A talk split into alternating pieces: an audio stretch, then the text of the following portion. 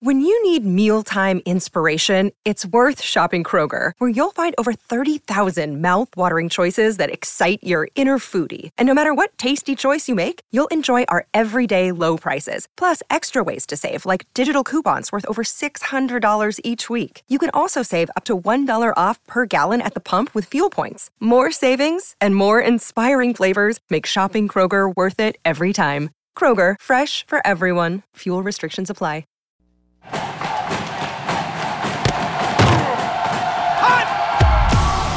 Broadcasting live from Florida's capital city, this is the Jeff Cameron Show, brought to you by Orange Theory Fitness on Real Talk 93.3.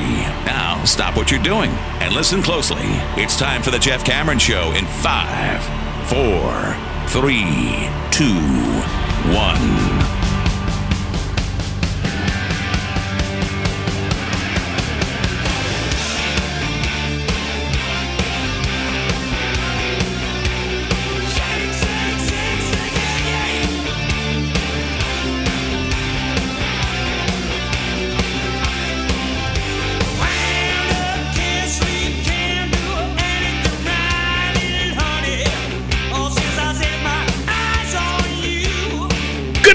Hour number two, Jeff Cameron Show, 93.3 Real Talk Radio, War Chant TV. How are you? Thanks for joining us. Good to be with you.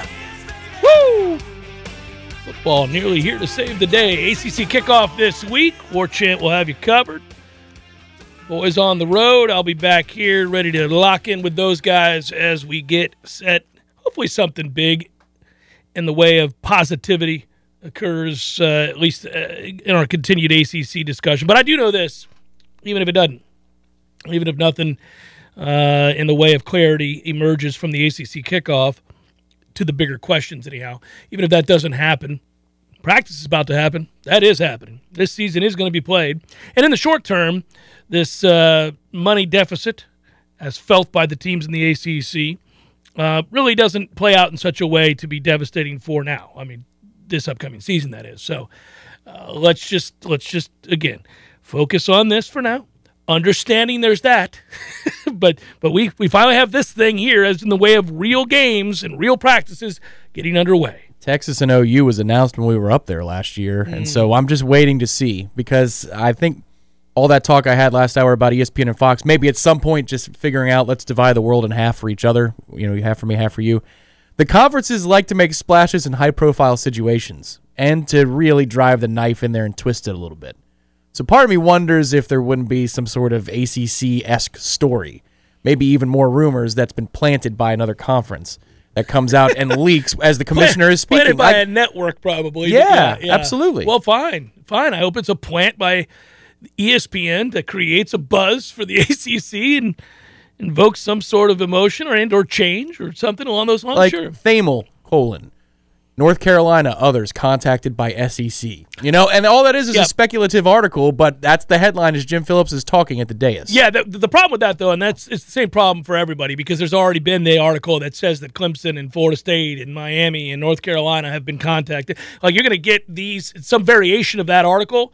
It's going to happen a lot over the next however long period of time is between this time and the time that it actually happens it doesn't matter because they're all hindered by the same thing. It's it's again the grant of rights stuff that you've got to solve. So it's not. I don't care if they name Georgia Tech, Miami, Pitt, and freaking Virginia, where you'd be like, whatever. It doesn't matter. They're all stuck. Yeah, the question I guess would be if they didn't extend it under uh, President Thrasher's watch, mm. would we even be having this discussion about no. the grant of rights? No, everybody would be moved on, whether or not the trigger date was 2029 or 2030 right. or earlier because they wanted to buy out. Mm-hmm. I think we would have firm resolution to the ACC problem, as in it would be going away. I agree with that. That'd be great. Damn it, man. uh, really quick, by the way, I just wanted to mention this because I'm going to forget as we get into football stuff. Uh, but but I have it here just because I was kind of I kind of raised an eyebrow at one of these things. It has Nothing to do, do with Florida State football, but it does have to do with Florida State basketball. You know, we always keep an eye on this really quickly. Um, the the completion of the NBA Summer League in Las Vegas, which I get it, you probably didn't watch. I didn't watch. Most people didn't watch. Um, but you have a number of Florida State guys there, and that includes, by the way, Butler. But here you go, Mfiondu Kabengele, now with the Celtics Well, did you see that? No. 14 eight points per game, shot nearly 60% from the field, 40% from three. Uh, had himself in five games, had himself a, Okay. a run. You know, we thought that given where he was drafted, he would stick in the NBA, not get demoted. But maybe he's a late bloomer as a pro. Well, Rooting for him. He's got a shot to, to stick with the Celtics. They need obviously center depth because Robert Williams gets hurt. He, Bryce loves Robert Williams, loves him. But um, but yeah, block it, Bob. He calls him, but he loves him. Um, yeah, he does. He walks around I love his passion for the NBA. Oh that that is so random, but I love it. Oh, when that series was going on, when the finals were going on, he'd he'd watch a lot of times like if it got real late, I'd watch in my room, he'd watch in his room if it was late, late and going to bed, and he'd open the door. Block and Bob came through again. He loves him. Loves him. I think that's his biggest fan. But You should get him to talk to old intern John. I know I should. Well, you're right. Yeah. And then uh, the other reason is Al Horford's 36. I mean, good God, how long is he going to? So maybe maybe Fiondu sticks in that rotation somehow. Uh, John Butler ended up with the Pelicans and uh, played four games, averaged eight and a half points. Actually had a perfect shooting night uh, to cap it off. Raiquan Gray, seven points a game, shot 36% from the field. Uh, and he was with the Nets, if you didn't know. Uh, we'll see if what works out for him or not. Malik Osborne was with the Cavaliers, averaged six points a game. Balsa, Oh, all right. yeah, Balsa Steel. Balsa Steel with the Pistons, averaging just four points a game, eleven minutes a game, four games. Anthony Polite, three points a game, averaged uh, three, just over three minutes per game for the Spurs. Uh, played one game, so I it's not much of an average, just one game.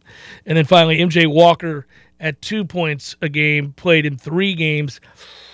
It's a toughie for MJ. So that's that's that's where we're at. That's a look at the summer league with those And guys. Terrence Mann is vested. This is what a world. Out of all those guys you named, Terrence Mann is the vested one. he is Good for him. paid and feeling good and a vital part of the organization. Like he's a player player. Not a guy like, oh, that's not no, he's a player. He's and now that is Bryce's favorite player. Terrence Mann. Oh, yeah.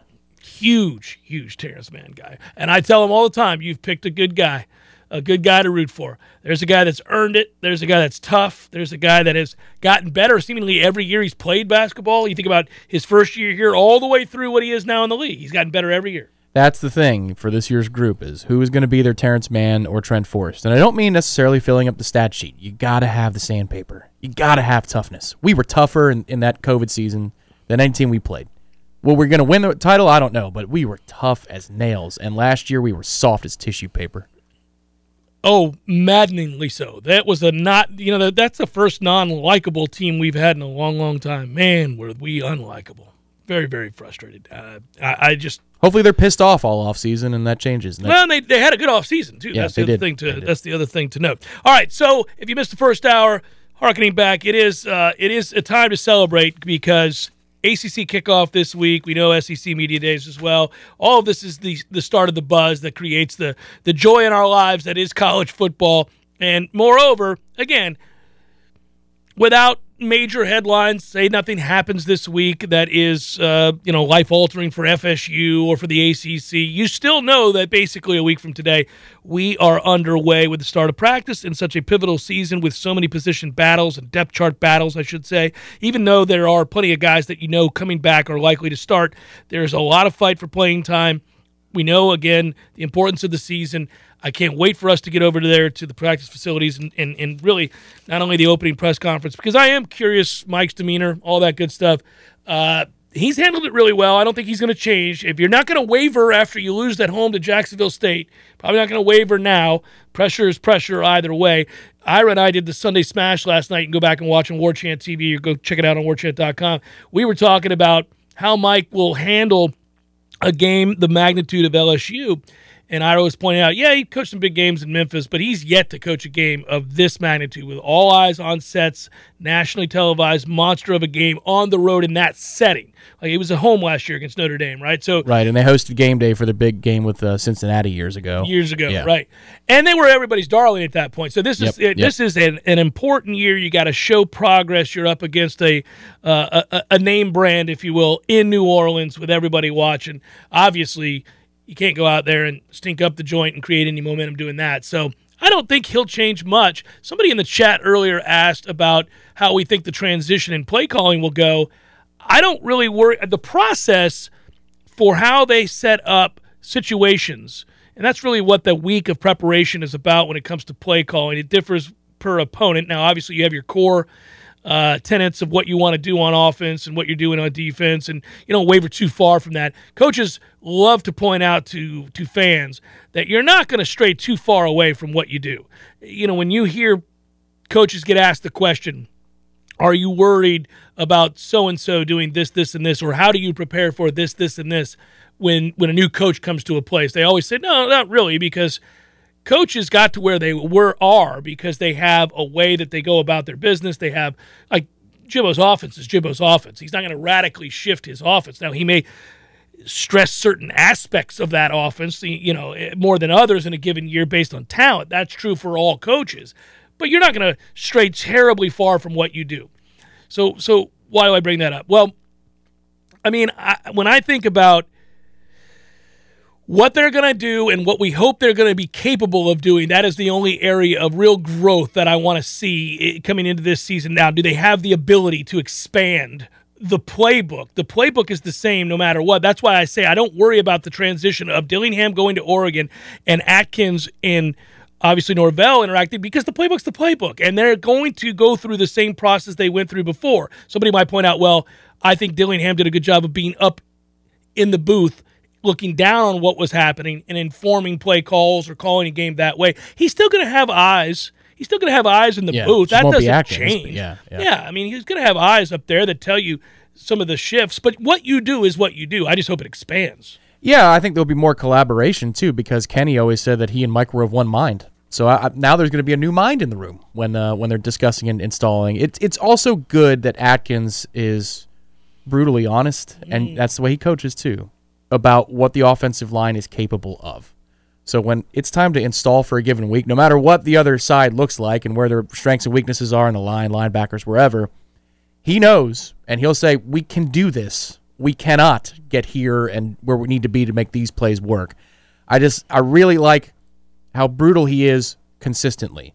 Like you, you listen to some of the recruits that have just committed to Florida State and they'll talk. Atkins will talk to them about what they're not doing right, what they need to clean up. It's not all pie in the sky, and then they turn into a taskmaster when you arrive after you've signed your letter of intent.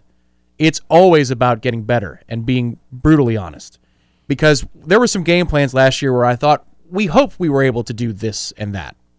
I think it would be a little bit more realistic. You're not Atkins as a first-time offensive coordinator with Mike is not going to get caught hoping that we can run something. We're only going to, I think, install what we can possibly do. So I got the good fortune. I've always talked about this since it happened. Uh, of of talking to Mike when I was the guest coach a year two years ago uh, for spring, and the biggest benefit of that was him talking to all of us about the process of putting together game day and game planning um, and and play calling. And he talked to us in great detail about how that works, and I thought it was infinitely fascinating.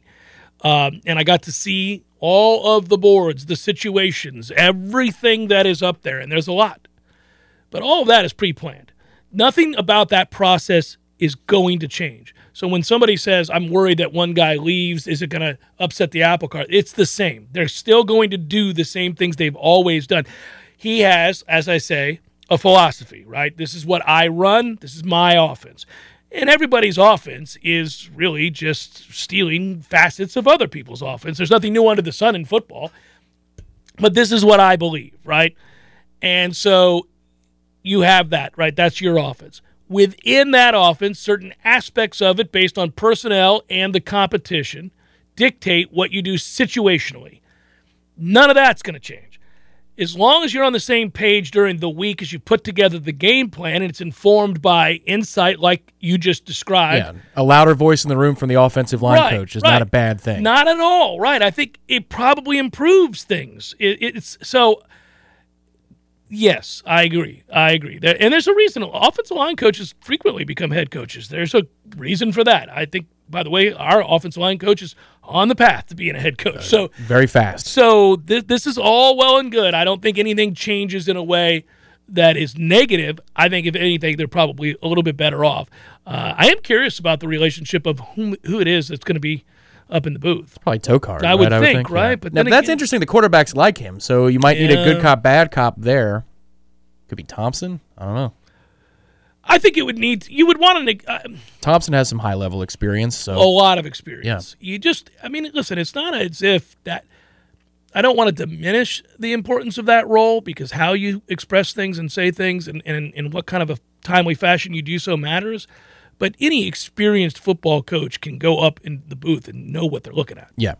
This is Guys, they're doing this to us. Yeah, Click, I mean, you yeah, know, that, that's all that is. This is what they're doing. You know, whether there's a shade or an over, well, you know, they, they they pick up on that pretty quickly, and they have to know the kinds of things that if you're ground level that you maybe you're not seeing, the subtle things that maybe you're not seeing. That should only roll up there, really. there was a, a tweet. I think it came out today, but it's it's dated information. Uh, Chris Brown, Smart Football, retweeted it. It is a list of Alabama's keys about game planning and what assignments were to every specific coach, every little position coach and GAs and whatever.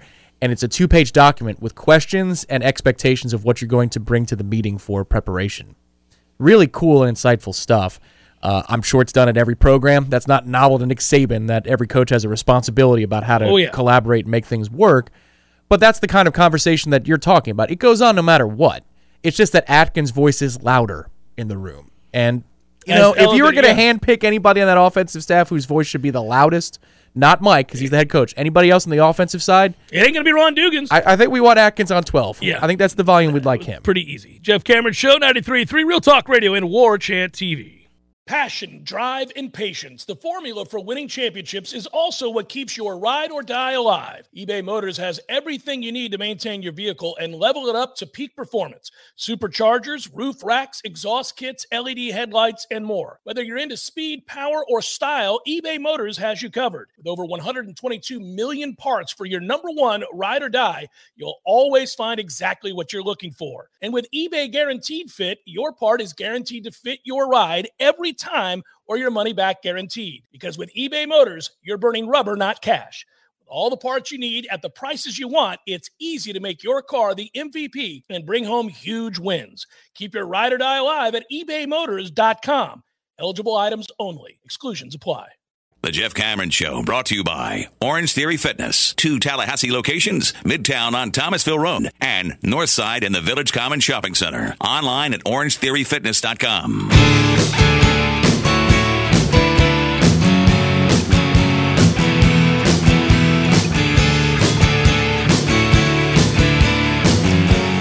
effort to try to get Cody Malstrom on. He writes for Action Sports and uh, use a lot of their metrics uh, to take a look at a team and what they are, what they are not. Uh, just one of many measurement sticks to use as um, you get a you get a sense of uh, transfer portal stuff more from these sites now than you did in the past, which is important because that's changed everything about how quickly a team can turn things around. But I was reading an article that he wrote about taking the over on FSU's six and a half total.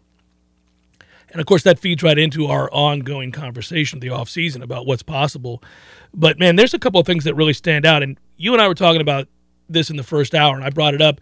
Looking at this stat would have uh, further emboldened me to, to state more emphatically the problems we had in the red zone.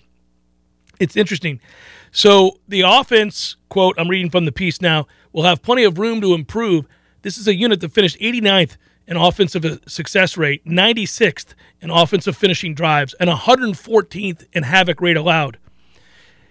Points out that havoc sticks out the most because FSU gave up 351 yards on tackles for a loss, which was the 12th worst mark in the entire country. That feels right. golly. But again, that going back to the the finishing drives, uh, they were 96th in offensive finishing drives. They unfinished drives, man. They really because those drives were arduous. those drives took a long time. You could you had to put together a a series of successful plays that was well beyond the norm. Yeah, just think about it in very, very simple terms. If you give up 350 yards of negative plays, tackles for loss yardage, that's over three touchdowns worth. And how valuable would three more touchdowns have been if you spread it around the right places in that schedule and what the win loss record would have been? Yeah. And, it, and that's not even to talk about hidden yardage in, in the special teams game. So you're talking about, what do you think, between five and 600 yards of negative yardage on tackles for loss and special teams hidden yardage battles that we just simply did not win. Well, it's just the sheer number. Uh, you know, we're talking, when we talk about whether it's offensive or defensive, whenever we're talking about success rates and things like that, people might say, well, what are you talking about? But those are all measures of efficiency. That's all those are. Those are measures of efficiency. And there's there's a metric, there's a way to look at it. You could talk about 50% of the yards needed to gain a first down. How that's the first thing you look at. Then 70% of the you, know, you can go on down this list of uh, measurements, but it just shows you how inefficient we were offensively um, in multiple categories, and it's it's frustrating because now that is an area that I think they will be much better at. Well, and that's the, the amazing thing is if you look at the metrics and even services like PFF that tell mm-hmm, you about mm-hmm. trench play, and yet they were able to devise up enough explosive runs that our yards per carry for the year was 4.8. I mean, think that that's a decent number. 4.8 yards per carry. And a video that we're going to be doing today on War Chant TV is, is about looking at some of these key numbers and, and where do you think they're going to be next year. Well, I mean, if they're 4.8 with a group that can't block for the run typically, and you don't really have a home run hitter. Corbin ended up hitting home runs, but he's not the same thing as watching Chris Thompson. No, your your you home run hitter is Jordan zone. Travis, making somebody right. missing a phone booth and running for 40 yards. Yeah, right. Yeah, yeah, and that obviously is going to help add to the numbers. That adds a lot to your yards per carry. But his sack yardage comes off the total in college, which is dumb, but it does. So it's 4.8 even with all the sacks right. that we took.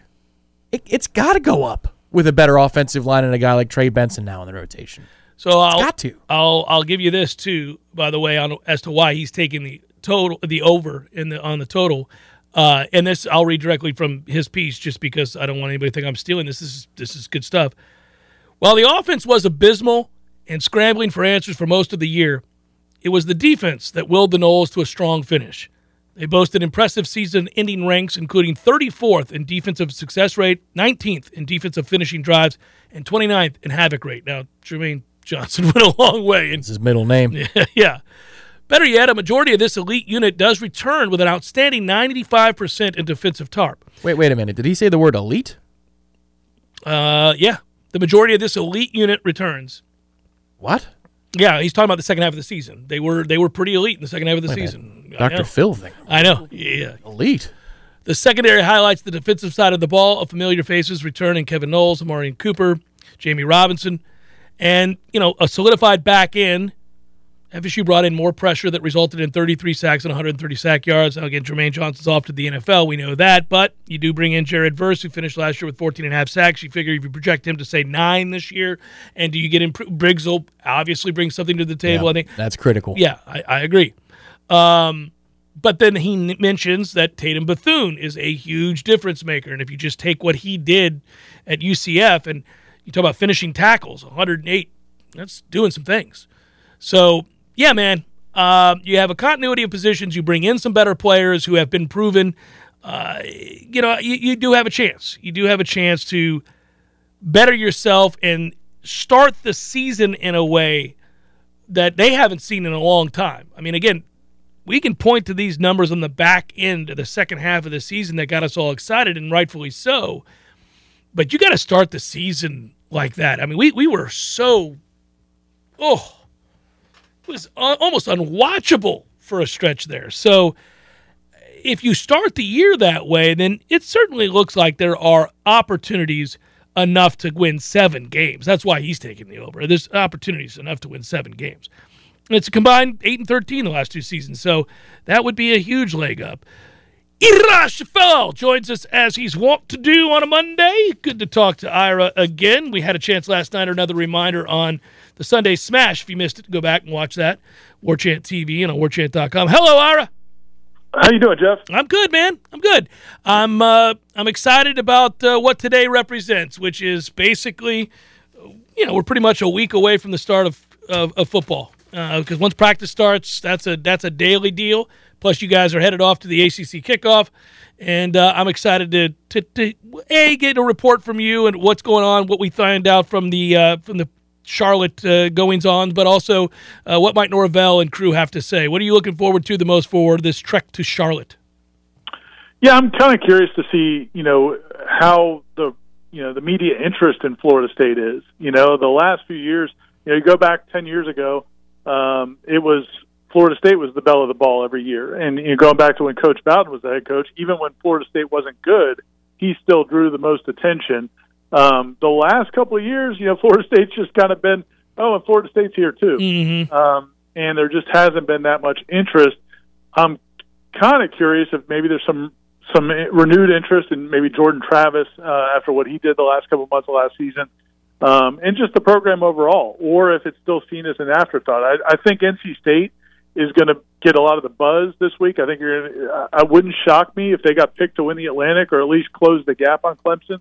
Um, so I think a lot of the attention is going to be on Clemson and NC State, and also Wake Forest, obviously because of their season last year. But but I'm curious to see if uh, Florida State just you know kind of generates some more interest because the last couple of years it's been a little sparse at the uh, the Florida State guys table. Yeah, I wouldn't be surprised either, by the way, if NC State was selected because think about it. A year ago, they did beat Clemson, uh, and you have you have what you need to get selected to win a division. You have a veteran presence. You have uh, a veteran quarterback who's very good. You have a, a pretty dominant defensive line. So you have all those things. I still think Clemson's projected to win more games if we look at those numbers, but but, but maybe by one. So I could see that. What I'm more interested in, Ira, and I, is is Florida State thought to be and you just alluded to it, above Louisville? Are they considered to be a better team than Wake Forest? Obviously, we think they're a better team than Boston College and Syracuse, but if they are seen in a better light, how much better of a light is that? Is it above, uh, you know, say Louisville and Wake? Because then you're third in the Atlantic, and that would be a huge step up from where Florida State's been. I know, and it's just it's kind of crazy to say that, you know, because even in years when you know Florida State was down, like in the late 2000s, and and uh, you know it seemed like the media would still pick Florida State to win the division, and that's probably how it'll be for Clemson. If Clemson takes a step back this year and continues to step backwards, uh, you know now they've lost all those coordinators and the great run of quarterbacks. You know it's possible that they kind of slide back, and it you know that that lag will probably exist for several years where they still get picked at the top of the conference, but um, you know, I think that you know I, I saw David Teel, our friend up uh, who covers uh, Mm-hmm. you know Virginia and Virginia Tech, longtime ACC ACC sports writer, and I think you have Florida State third or fourth, and uh, he might have had him fourth behind Wake, and um, you know, and I was kind of like, come on, David, but you know, the reality is, I mean, Wake Forest is coming off a ten win season. They do have their quarterback back, and I think that was one other. You know, we always laugh at the preseason award watch list, and you know, the one for the Maxwell came out today and you know it's there's 85 people on it, so there's obviously a, a they're cast a wide a wide net to get interest in those awards. But you know there's 10 guys FSU is going to face on that Maxwell Award list, and and a lot of them are quarterbacks. And you just talked about NC State and Devin Leary's numbers for last year are insane, and so you know there are it's going to be a challenge to to beat some of these teams in the Atlantic just with the quarterbacks they have. Malik Cunningham uh, comes to mind when we talk about that. I mean, everybody rightfully turns their attention to Dave Doeren's group at NC State because of how veteran they are. You mentioned Sam Hartman at Wake Forest, uh, and, and Devin Leary is so good at NC State. But, man, we, we haven't really been able to solve Malik Cunningham. And, um, you know, I, that's a game that if Florida State's going to be the team that finishes third in the ACC Atlantic, they got to win that game. They got to go win that game. They got to solve that riddle. But who has? I mean, really, if you look at it, I mean, consistently. Now they've lost some games, but it's not usually uh, because people really shut him down very often. I mean, I think he had almost three thousand yards passing and a thousand yard rushing, and uh, you know, and he's you know he's not necessarily a guy you're going to project as a as a as a high NFL draft pick as a quarterback, but but he he can play, and he's and he's played so much. I mean, he's basically started since some. I think he started some when he was a freshman, and now he's a senior. So he's played a ton of games, and you're going to be playing them at home you know, I really wish, you know, last year was probably the year Florida State really needed to get Louisville because they had them at home. This year they're going up there, and you know, and again, the the one nice thing about that game is, and I, one thing that could tilt it in Florida State's favor if they can deal with Malik Cunningham is the fact that you know Florida State will be coming off of that bye week. Louisville would have played the week before at UCF, and it's a Friday night. Um, you just kind of wish that game was here. If it was here, I think I, I think I'd like Florida State to win that game pretty comfortably. Up there with that quarterback, it might be tough. The only thing I'm hoping for is they were not, um, you know they weren't very good on defense last year, meaning yeah. Louisville, and and so can you win a shootout? I know that Louisville's defense is relying heavily. Now we do too, oftentimes, but Louisville's defense is relying heavily on transfers. Uh, they they figured out uh, Satterfield figured out. Well, it's my ass. I've got to have a good season here. Uh, he went out and got uh, I think it's seven players, six of whom are expected to to play significant snaps on that defense. If they're not much better defensively, then maybe if this offense is that much better, you you could win a shootout or something along those lines. See, but it's good. We're talking about actual games and players and teams and practice, buddy. Safe travels, brother. Good talking to you. Appreciate it. Take care. Yeah, man. Um, you know, when we do this, when we play this game, I know we got to go to break. Jurkovec, Jurkovec at uh, at Boston College, projected NFL quarterback. Okay, Malik Cunningham's not a projected NFL quarterback, but man, he's a really good college football player. He's a really good college football player, and it's annoying. Ira alluded to Sam Hartman, who threw for over 4,000 yards and 39 touchdowns a year ago. I mean, sweet Jesus. Uh, when you consider how difficult it's been for us uh, to, to find any consistency at the position, it makes you mad. I mentioned Devin Leary, who threw for over 3,500 yards a year ago, and then is also, uh, you know, he's a good runner. Uh, the stat that popped off the page last year for Devin Leary was he threw 35 touchdowns, over 35 touchdowns and five interceptions. These these are different kind of numbers yes, that we're talking uh, yeah. about. Unfortunately, this is an ACC quarterback wise that looks something like back in 2014 when the conference was okay playing outside and against other opponents. But remember that year, the defenses were so good. They were, but there was there was a lot of versatility in, in the offenses. Obviously, Georgia Tech helped carry the water too with a New Year's Six win. But this is just, it's a loaded conference this year, and none of these guys wanted to go test their wares in a weak quarterback draft. Great. To our benefit. Well, and what if DJ is so much better than he was a year ago? He completed 56% of his passes, which is awful in college football. Uh, they were over a hundredth and something, uh, hundred and something in success rate offensively. Have they solved their offensive line issues, and will he see ghosts? Well, I hope not. They've got a stud behind them. They may go to right off the bat. They do have Will Shipley back. He'll run the football. He certainly ran against us despite their offensive line. So, you know, I got to, again, I would pick Clemson over us. So I think we keep going back to that Louisville game. yeah, you got to surprise somebody.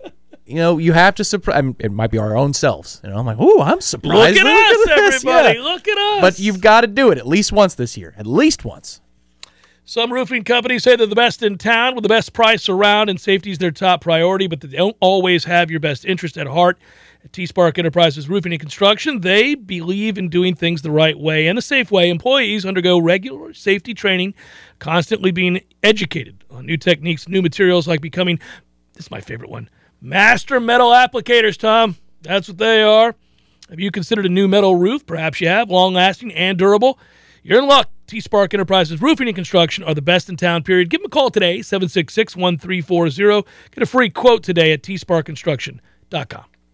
The Jeff Cameron Show is a production of the warchant.com multimedia network. Check out warchant.com today for the latest news inside Florida State athletics. That's warchant.com. Now, back to Jeff on Real Talk 93.3.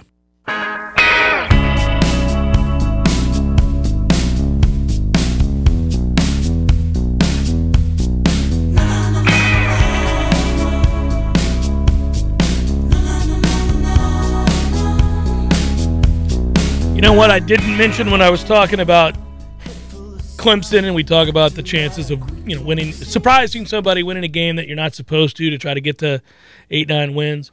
Certainly taking care of business in games where it's a 50-50 and you're at home. You got you're gonna have to do that. But you know what? Thank God Justin Ross is gone. I forgot about that dude. Damn it, man. I was just going back through during the break yeah. and looking at numbers everywhere, and I was like, God, I forgot how good that guy is. He had problems though last year, didn't he? He was, he was the one with the dropsies, and then there was uh, chatter. There's just kind of some noise under the surface. I, I hope we hear about things like that with Clemson again. Make it two years in a row that it seems like not everybody's on the same page. Well, I'm just tired of seeing six foot four, 210 pound guys that can run like the wind blows being available. Yeah. You know, like I, I, I, they're not on our team. But you can have them and still lose games you shouldn't. We've gone through that before, and not. I'd like to have them. I'd like to see what happens if we have them again. I would too. It would be nice. Guys that you go, well, that's freakishly athletic. That's a wonderful play there. Do you think Clemson rights the ship, or is there still more noise in the system and a gutted staff leads to losses that shouldn't happen? Well, they're yeah okay. So that the gutted staff part of it is huge. This all gets back to Dabo Swinney decide, deciding to promote from within.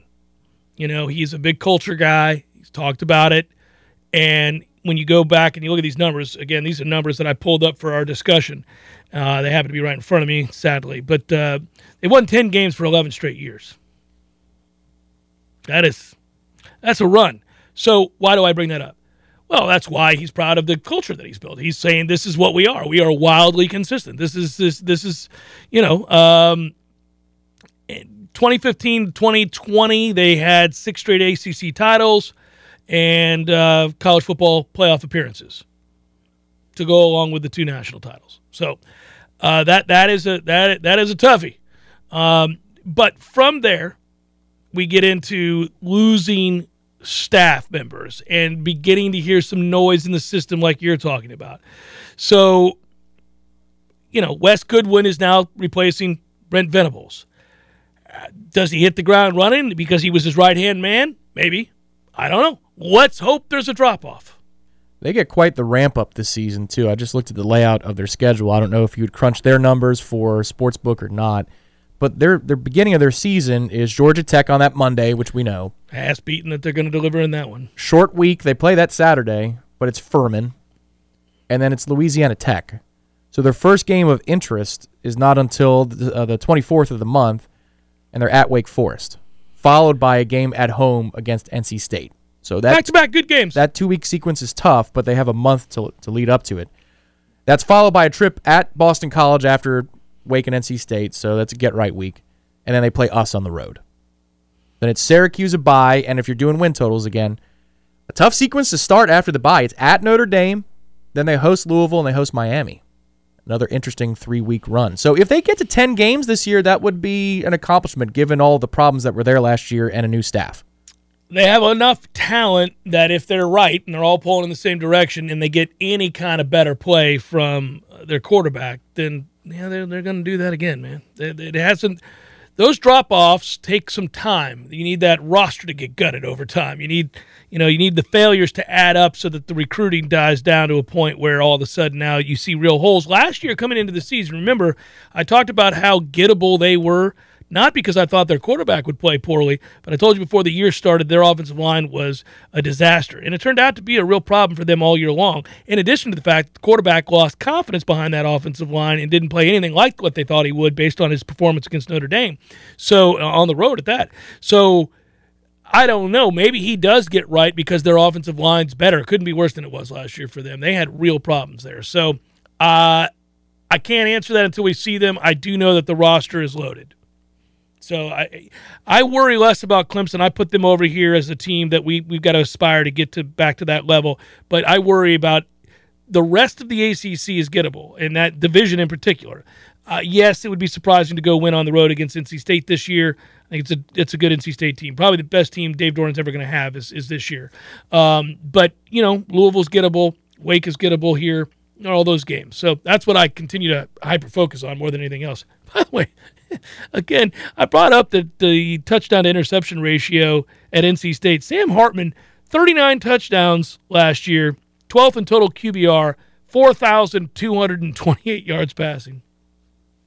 It's a good thing their defense stinks. Yeah. It's a good thing that game's here, too. Well, at, at some point, you know, with Wake Forest, at some point. I bitched about it last week. I just, I'm so, I'm so tired of the ridiculousness and special teams and absurdities, uh, and you can't you can't account when you go into a game for officiating to be a travesty. But the first half of that game. Well, we're still in this conference for now, buddy. So buckle up. I would the week we play Wake, I would sit down with the, the home office. Like, Let's take a look at this. Let's take a look at every one of these calls in the first half that buried us, that gave us zero chance. Now we didn't help ourselves because we kept rolling McKenzie right. Milton out there. But stop snickering on the other line. Come on now. Let's look at this roughing the punter nonsense you called here. This hit out of bounds that didn't happen. Well, it's a damn shame, Mike. Mm-hmm. if it were that, if it were that, you would get in a car and drive up there.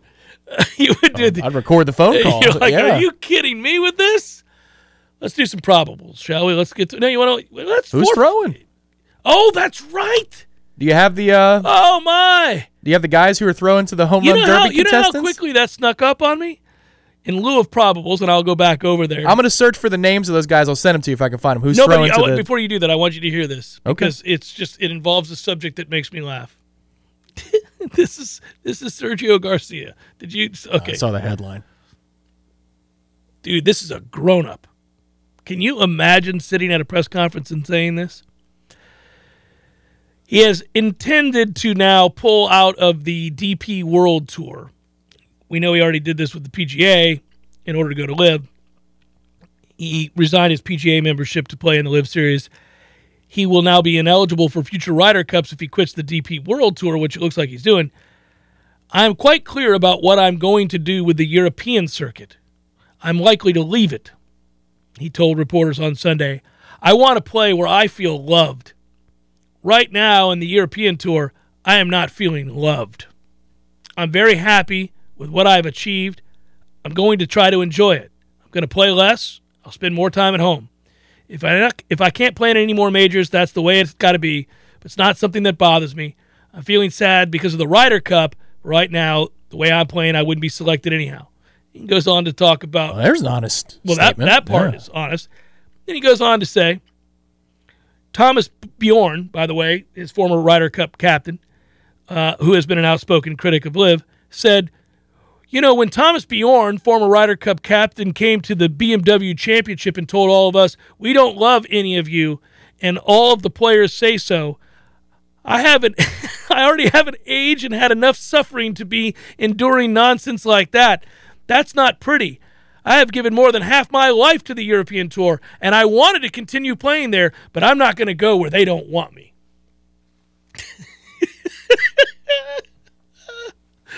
what a petulant child. How good is that? That's so bad. It's just All of that. pathetic. That's like it's not real. That that reads like the Onion. It does. He goes on to say, I, It's very sad to receive the treatment that I have because of a personal decision that I made. I like that Thomas Bjorn walked in and was like, All you guys, get the hell up out of here. We don't love you. that's it. That's all. I'm washing my hands of you. All right, who's throwing to these guys? We do have a break we can use. I'm, I'm I'm only through two. Nobody has it consolidated, so I'm reading a story fast on ESPN to pick these names. Well, you don't have to do that. We're not really overly concerned about who's going to be throwing batting practice at the It's going to make the difference. It's the winning edge.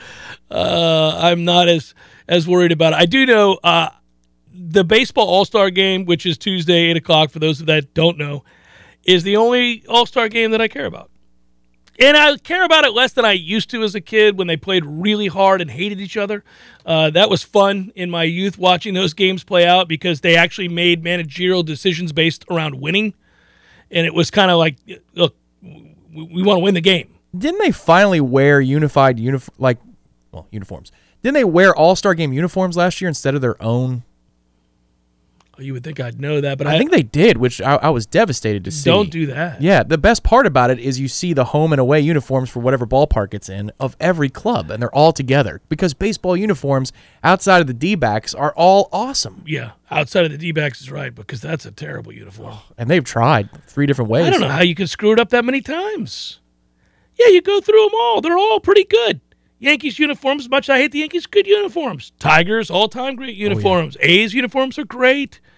Pirates, Mets, Dodgers, Giants, all great. Rangers, good. I keep going. Rangers is good. Good. It's not great. Apt. Rays uniforms are great. Red Sox uniforms are great. Man, they got rid of the forest green though. That was unfortunate. But they actually It pulled off an incredible run. It's rare it ever happens. They got rid of something that was beloved, and the new thing doesn't suck. It's Yeah. great. and now they've infused. They they wear the old Devil Rays uniforms every once in a while, and they wear the Ray hat, Yeah.